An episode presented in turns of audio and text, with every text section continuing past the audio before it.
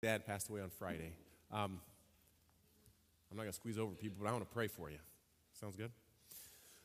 Lord God, we, uh, we grieve with Shelly. We grieve with Ryan over the passing of, of her father.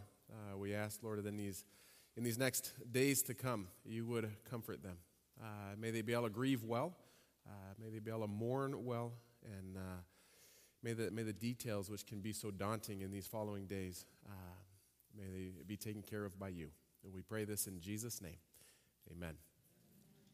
So, really, a bad transition from that, but holy cow. Did you see the game? holy mackerel. Holy guacamole. Is the cow really holy? Or the mackerel? I've had some really, really good guacamole, but I don't know if there's any that I would deem as holy. Gentlemen, you ever babysat? Nobody. For those that have, maybe you watched a kid that was just really, really bad. Don't point to anybody in here, okay? But maybe you did that and you, you ended up walking home because you couldn't even drive and you told your spouse, that kid was a holy terror. Isn't that an oxymoron? I know there's a couple of you that grew up in the 1960s or that were alive in the 1960s. There was a TV show on back then. Um, was on for quite a while.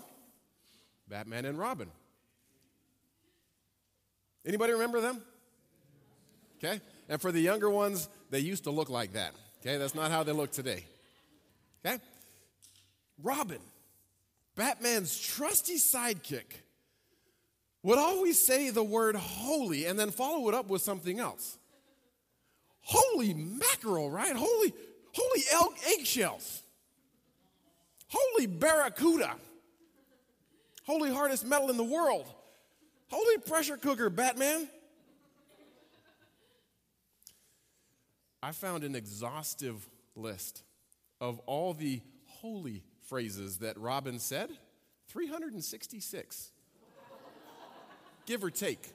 It was alphabetized. Holy exhaustive list, Batman. When Robin said these things, was he really saying that whatever word followed was holy? We claim to serve and worship a holy God, right? What does that mean? We come from a denominational background that traces its heritage in the Wesleyan holiness tradition. What does that mean? God calls us to be holy. But what does that mean? This morning, we're going to begin a series on holiness. And I'll be honest with you, starting this series, I feel extremely unprepared. See, I've been planning to do this series since before the summer started, knowing that it would come this fall. And I even took an entire day to get away with 12, 15, 20 books on holiness, whether it was the, the word, the meaning of it, or the denominational distinctive. Uh, I spent time in those books, I spent time in scripture, and I left that day even more overwhelmed. Over 700 times in scripture, the word holy is used. 700. So, where do we even begin? On a day like today. So I'm telling you from the get go, okay? Whether this is a two week series, a, a three week series, um, we will not be doing an exhaustive series like Robin and his 366 words. Okay? This will be a, a, a, short series that we cover a few things on holiness, and then we'll let some weeks go by. We'll talk about holiness again, and then some weeks go by again, and we'll talk about it more. It'll just be one of those continuing type series because with over 700 words in Scripture, we just can't cover everything this morning. Sound fair? This past week, as I was trying to figure out where to even start, ultimately I came down to God, what, what is it you want us today to hear? You, have heard me say that. That's so often my prayer leading into a week. What is it you want us at First Church to learn? What do you want us to know? What do you want us to come away with this morning on the idea of holiness? Several times in Scripture, God Himself, Yahweh says, Be holy as I am holy. Be holy as I am holy. That's quite the call for us. Now, before we wrestle with that, today, what I came down on is I want to wrestle with what it means for God. What does it mean that God is holy?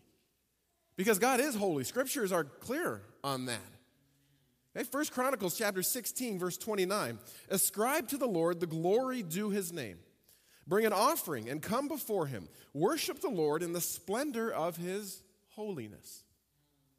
Psalm 96, verse 9 Worship the Lord in all his holy splendor. Let all the earth tremble before him. Ezekiel 38, verse 23 In this way, God says, I will make my greatness and my holiness known, and I will make myself known to all the nations of the world. Then they will know that I am the Lord. Scripture is clear, like I said, over 700 times. God is holy. Even the seraphim, that, that, that word was in the song that we just sang. These crazy angelic beings, described in a couple places in Scripture, when they're talking about God, all they can think to say is, holy. Revelation 4 8. Day after day, night after night, they keep on saying, Holy, holy, holy, Lord God, the Almighty. We're going to come back to this verse. Holy, holy, holy. God is holy. But what does that mean? How are we to understand it today? As confusing as and as overwhelming as this topic of holiness can be, God has really laid it on my heart today to simplify.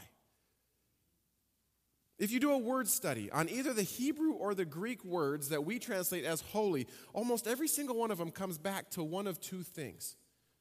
Holy. God being holy means he is one, set apart.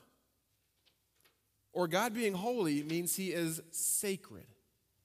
Set apart and sacred. We're going to look at set apart at both of those, but set apart first. Okay? After God set the Israelites free from their Egyptian captivity, Moses sang a song of deliverance. Now, one of the lines in that song was this Exodus 15, verse 11. Who is like you among the gods, O Lord? Glorious in holiness, awesome in splendor, performing great wonders. Now, the word there used for holiness is bakodesh. It means apartness. And it's fitting, stemming from what the Egyptians or what the Israelites just left, what they just came from. They were freed from Egypt, a country and a people that worshiped over 2,000 gods. 2,000. And not one of them set the Israelites free. No wonder Moses said, God, there's no one like you. There's 2,000 of them over here, and you're the one that set us free. You're different, you're set apart. If you rewind the story of the Exodus just a little bit, one of the times when Pharaoh was getting a little bit restless with these plagues, he called Moses and, and he said, Moses, tell your God to stop these frogs. He said, Do it tomorrow. This is Exodus 8:10. Do it tomorrow, Pharaoh said. All right, Moses replied. It will be as you have said, then you will know that there was no one like the Lord our God. He set apart. Moses' father in law, Jethro, said something very similar in chapter 18, verse 11 of Exodus. He says, I know the Lord is greater than all the other gods because he rescued people from the oppression of the proud Egyptians. Holy, set apart, like none other. Now, being holy and set apart doesn't just mean God is bigger and stronger and faster than all the other 2,000 gods that they just came from. Set apart also means that we as humans can't fully grasp God, we can't fully understand Him. You've heard the verses talking about God's ways being higher than our ways and God's understanding higher than our understanding, used to comfort us when we're going through hard times, when, when we don't know why we're going through things. But they can also be used to show us how far above God is than us, how ununderstandable He is. My thoughts are nothing like your thoughts, says the Lord. My ways are far beyond your ways, anything you could imagine. For just as the heavens are higher than the earth, so my ways are higher than your ways, and my thoughts are higher than your thoughts. They are like that because God is set apart, because He's holy, He's different. And a big part of that difference is because He's even beyond our understanding of time and space. I told you we'd come back to the holy, holy, holy verse. This is found in the book of Revelation, and it's said by those crazy creatures, the seraphim. Revelation 4, verse 6 to 8. It says, In the center of in the center and around the throne were four living beings, each covered with eyes, front and back. Kids, sounds kind of crazy, huh? Yeah, keep listening to this description. The first of these living beings was like a lion. The second was like an ox. The third had a human face. And the fourth was like an eagle in flight. Each of these living beings had six wings, and their wings were all covered with eyes, inside and out. Day after day, night after night, they kept on saying, Holy, holy, holy is the Lord God the Almighty, the one who always was, who is, and who is still to come. Holy because he's beyond space and time, like we know. Holy because God was. Holy because God is. Holy because God is still to come. Holy mind blown, Batman. Beyond time. Different than us. King David was trying to wrap his mind around this when he penned Psalm 102, uh, verse 12, and then verse 25 and following. David said, But you, O Lord, will sit on your throne forever. Your fame will endure to every generation. Long ago, here it is in the past, you laid the foundation of the earth and you made the heavens with your hands. They will perish, but you'll remain forever. There it is. God to come. They'll perish, but you'll remain forever. They will wear out like old clothing. You'll change them like a garment and discard them, but you will always stay the same. God is. Holy, holy, holy is the Lord God Almighty who was, who is, and who is to come. Beyond our understanding of space and time. Now, if you keep reading in that passage in Revelation 4, we get to yet another way we can understand this set apartness of God. It's the idea that He is creator and we are creation. We've read verses 6 to 8. Now let's go 9, 10, and 11 in Revelation 4. Whenever the living beings give glory and honor and thanks to the one sitting on the throne, the one who lives forever and ever, it says, the 24 elders fall down and worship the one sitting on the throne, the one who lives forever and ever. And they lay their crowns before the throne and they say, You are worthy, O Lord our God, to receive glory and honor and power, for you created all things, and they exist because you created what you pleased. You created all things. They exist because you created what you pleased. Your creator, we are creation. There is a difference. You're set apart. This actually made the most sense to me in trying to understand what it meant for God to be holy and set apart. Creator and creation. Here's why it made sense to me I've got two sons that like to play Legos. Let's be honest, I like to play Legos.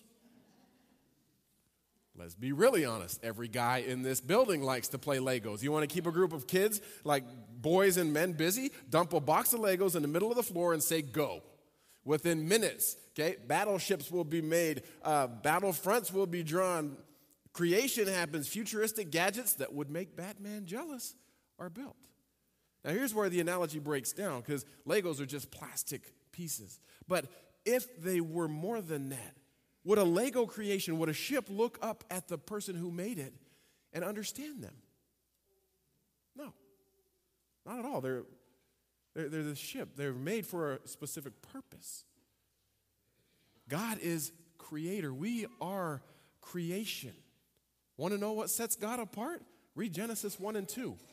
Read Job 38 to 41. When God speaks, stuff happens. He tells the oceans where to stop. He commands the mornings to appear. When humanity speaks, that doesn't happen, does it? No, it doesn't. But when God speaks, it happens. Creator creation. Robert Mounce, uh, one of the commentators in the New, New International Commentary on the New Testament, writes To acknowledge God as holy is to declare his complete separateness from all created beings holy, set apart, different. That's the first definition. Second definition that we often translate the, the Hebrew and Greek words holy means sacred, kadovish. I think when we hear this word sacred, we, we get a general understanding of what it means. You know, blessed, consecrated, revered, sanctified, hallowed. Like the Lord's Prayer that we played, uh, prayed a couple of weeks ago. Hallowed be your name. Holy be your name. This is what we feel deep on the inside when you walk into a place or a location or a conversation where you know God is present. I got a call on Friday night asking me to do a graveside service on Saturday for a friend of a friend. I don't, I don't care how many of those I do, whether I know the families well or not, there is a sacredness in that moment. There is a holiness that God is there. And I think, I think what we're feeling in that moment, in that place, is the realization that we are so far away from sacred and holy. I think what we feel when we're in that place is the realization of how far away from sacred and holy we really are. The word is kadovish. It's what Isaiah felt in the well known passage when he saw God. Isaiah chapter 6, verse uh, 1 to 3. It was in the, king, uh, the year that King Uzziah died that I saw the Lord. May let that sink in for a second. Isaiah saw God. He was sitting on a lofty throne, and the train of his robe filled the temple. Attending him were mighty seraphim. There's these characters again. Each having six wings. With two wings they covered their faces, with two wings their feet, and with two they flew. They were calling out to each other, Holy, holy, holy is the Lord God Almighty, the Lord of heaven's armies. The, the whole earth is filled with his glory. Holy, holy, holy. This is a different word than is used in Revelation. This one is kadovish, kadovish, kadovish. It means sacred. And Isaiah continues, and we get the understanding that he's realizing this is so far from what I am. Verse 5 and 6. Their voices shook the temple to its foundations, and the entire building was filled with smoke. Then I said, It's all over. I am doomed for I'm a sinful man. I have filthy lips, and I live among people with filthy lips, yet I have seen the King, the Lord of heaven's armies. He had seen sacred and realized how far from it he was. The opposite of sacred is profane, it's irreverent, it's, ir- it's irreligious. It's, I mean, the easiest way to describe sacred is it's not us. Much like the set apartness is hard for us to understand, so is the sacredness of God. We just can't fathom it. I mean, reality, it's kind of like this line in the sand that gets drawn. God says, Hey, I'm over here, you're over there, don't cross the line. We've seen this.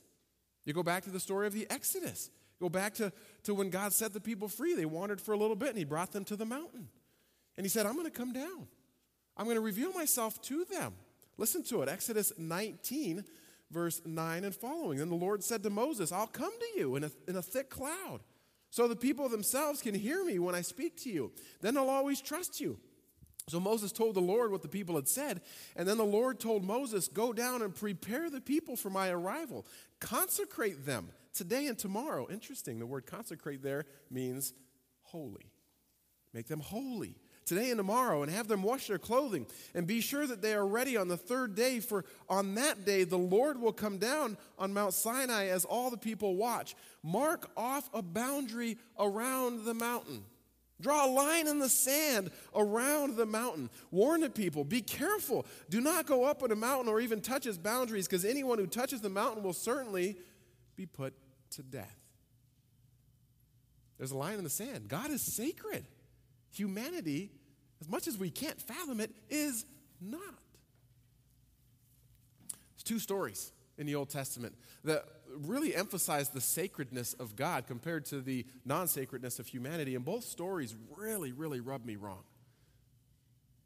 I think we'll know them. The first is when Aaron, who was Moses' brother, okay, Aaron, the high priest, had two sons. They were. Uh, burning incense, like God had told them to do, their priestly duties, and yet they must have burned the wrong kind, okay? Because God scorched them, okay? I don't know if it was blatant disrespect on their part, negligence, simple laziness, but in the end it was not good. The end result pointed to God's sacredness in comparison to humanity's lack of sacredness. Leviticus chapter 10, verse 1 to 3. Aaron's sons, Nadab and Abihu, put coals of fire in their incense burners and sprinkled incense over them. In this way, they disobeyed the Lord by burning before him the wrong kind of fire, different than he had commanded. Okay, so there it is. There it is. They sinned because they didn't listen to how he had told them to do it. So fire blazed forth from the Lord's presence and burned them up, and they died there before the Lord. Then Moses said to Aaron, This is what the Lord meant when he said, I will display my holiness through those who come near me. I will display my glory before all the people. The text says, And Aaron was silent. The sons had come near to God. There had been a line that God had drawn, and He had said, Hey, if you want to come close to that line, you've got to do things a certain way. And when they didn't do those things a certain way, the holiness, the sacredness of God led to their death. Kind of rubs me wrong because it's early in the stages of Israelites learning how to be in the presence of a holy God, but still, it shows the sacredness. Now, the other story is later on, quite a few years, hundreds of years, thousands, maybe close to a thousand, okay, when King David is alive and he's bringing the ark of God back into Jerusalem. I think most of us know the story. It's, it's a celebration, it's exciting. The ark is coming back, it's being moved, but the oxen stumble. And the guy who's standing right next to the, to the Ark of the Covenant, Uzzah, 2 Samuel chapter 6, 6 and 7, he reaches out to steady the ark. He doesn't want it to fall, but he puts his hand on it and immediately he's struck dead. That rubs me wrong. It rubbed King David wrong too. You read the story and he, he's frustrated with God. As I was looking at this idea of holiness, of sacredness, being set apart, okay, being completely different than us I, I just got a glimpse of why God would have done that. Maybe it helped me understand a little bit better. See, the ark of God was what represented God's presence on earth. It's where God had said he's going to display his presence. Exodus 25, 8 through 10. God said, Have the people of Israel build a holy sanctuary so I can live among them. That's, that's important. You must build this tabernacle and its furnishings exactly according to the pattern that I will show you. Have the people make an ark of acacia wood, a sacred chest, a holy chest. Okay, 10 verses of God giving descriptions of how to build that chest, and we see this in verse 21. Place inside the ark the stone tablets inscribed with the terms of the covenant, which I will give to you. Then put the atonement cover on top of the ark. I will meet you there. I will meet you there. I will meet you there and talk to you from above the atonement cover between the gold cherubim that hover above the Ark of the Covenant. And from there I will give you my commands for the people of Israel. The Ark was sacred, it was holy, it was God's presence. It was one of the articles that was actually placed in the temple in the Holy of Holies which is aptly named. And it would have been one of the things designated as untouchable. And while the Israelites were moving around in the desert in the, the tabernacle, the temporary temple, there was a group, uh, there was a clan called the Kohathites who were, uh, th- their job was to move the sacred things. But even they weren't allowed to touch the, th- the sacred things. We see this in Numbers chapter 4, verse 15. The camp will be ready to move when Aaron and his sons have finished covering the sanctuary and all the sacred holy objects. The Kohathites will then come and carry the things to the next destination. But they must not touch the sacred objects or they will die. So they're supposed to carry them, but they can't touch them. How does that work? Well, God gave specific instructions. Numbers 4, verse 5 and 6. When the camp moves, Aaron and his sons must enter the tabernacle, first take down the inner curtain and cover the Ark of the Covenant with it. Okay, so the Ark is covered by the inner curtain. Then they must cover the inner curtain with the fine goatskin leather and spread over that a single piece of blue cloth. Finally, they put the carrying poles of the ark in place. So there was procedure. God had laid it out. I'm sacred. There's a line drawn in the sand. You can't touch this.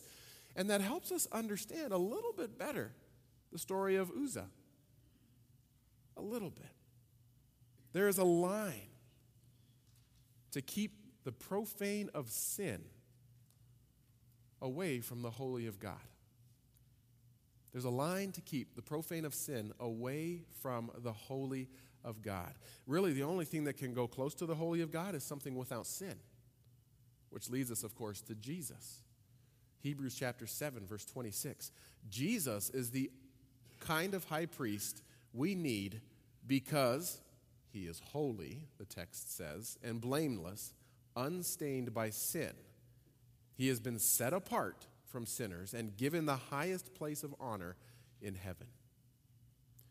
Jesus helps us bridge that unholy, holy gap between us and God. Okay, don't, don't forget this. We're going to talk more about it next week. For now, this morning, we come back to the, the simple yet profound idea that God is holy, and that means two things He's set apart and He's sacred. But what does that mean for us? What does that mean for us today? Do I want you just to leave being able to say, well, it means two things sacred and set apart? Or does this actually apply somehow? I was trying to think of, of ways we could bring it in a very practical type way, and I was drawn back to what we do at the beginnings of our service, and oftentimes right at the end. We sing, we worship, we praise. Psalm 22, verse 3 says, Yet you, God, are holy. You're enthroned on the praises of Israel. You, God, are holy. You're, you're enthroned on the praises of your people. I wonder, I wonder if that knowledge of holy, being set apart, being sacred, affects how we come on a Sunday morning. Now, I'm going to ask several questions, and I'm telling you, I'm asking myself first, okay? I wonder if when we come to worship, do we come with the right attitude? Do we come with the right posture? Or do we come just to check off the I went to church box and now let's get on with the rest of Sunday? Do we genuinely come hoping for, expecting to, with the awe, the fear, the trepidation of, trepidation of Isaiah, that we're in the presence of a holy God? I can't answer these questions for you. I, I, I know that I have to wrestle with them myself. As I was preparing last night, as I was preparing again this morning, I was again kind of overwhelmed with, oh my goodness. We're coming into the presence of a holy God. And I wonder if, when we truly let that sink in, if it'll change our posture, if it'll change the way we approach God throughout the week if it'll change the way we approach God on a Sunday morning. In the words of my predecessor, Pastor Dwight, think about this this week. And let's see how it affects how you approach God during a week and next Sunday. Let's pray.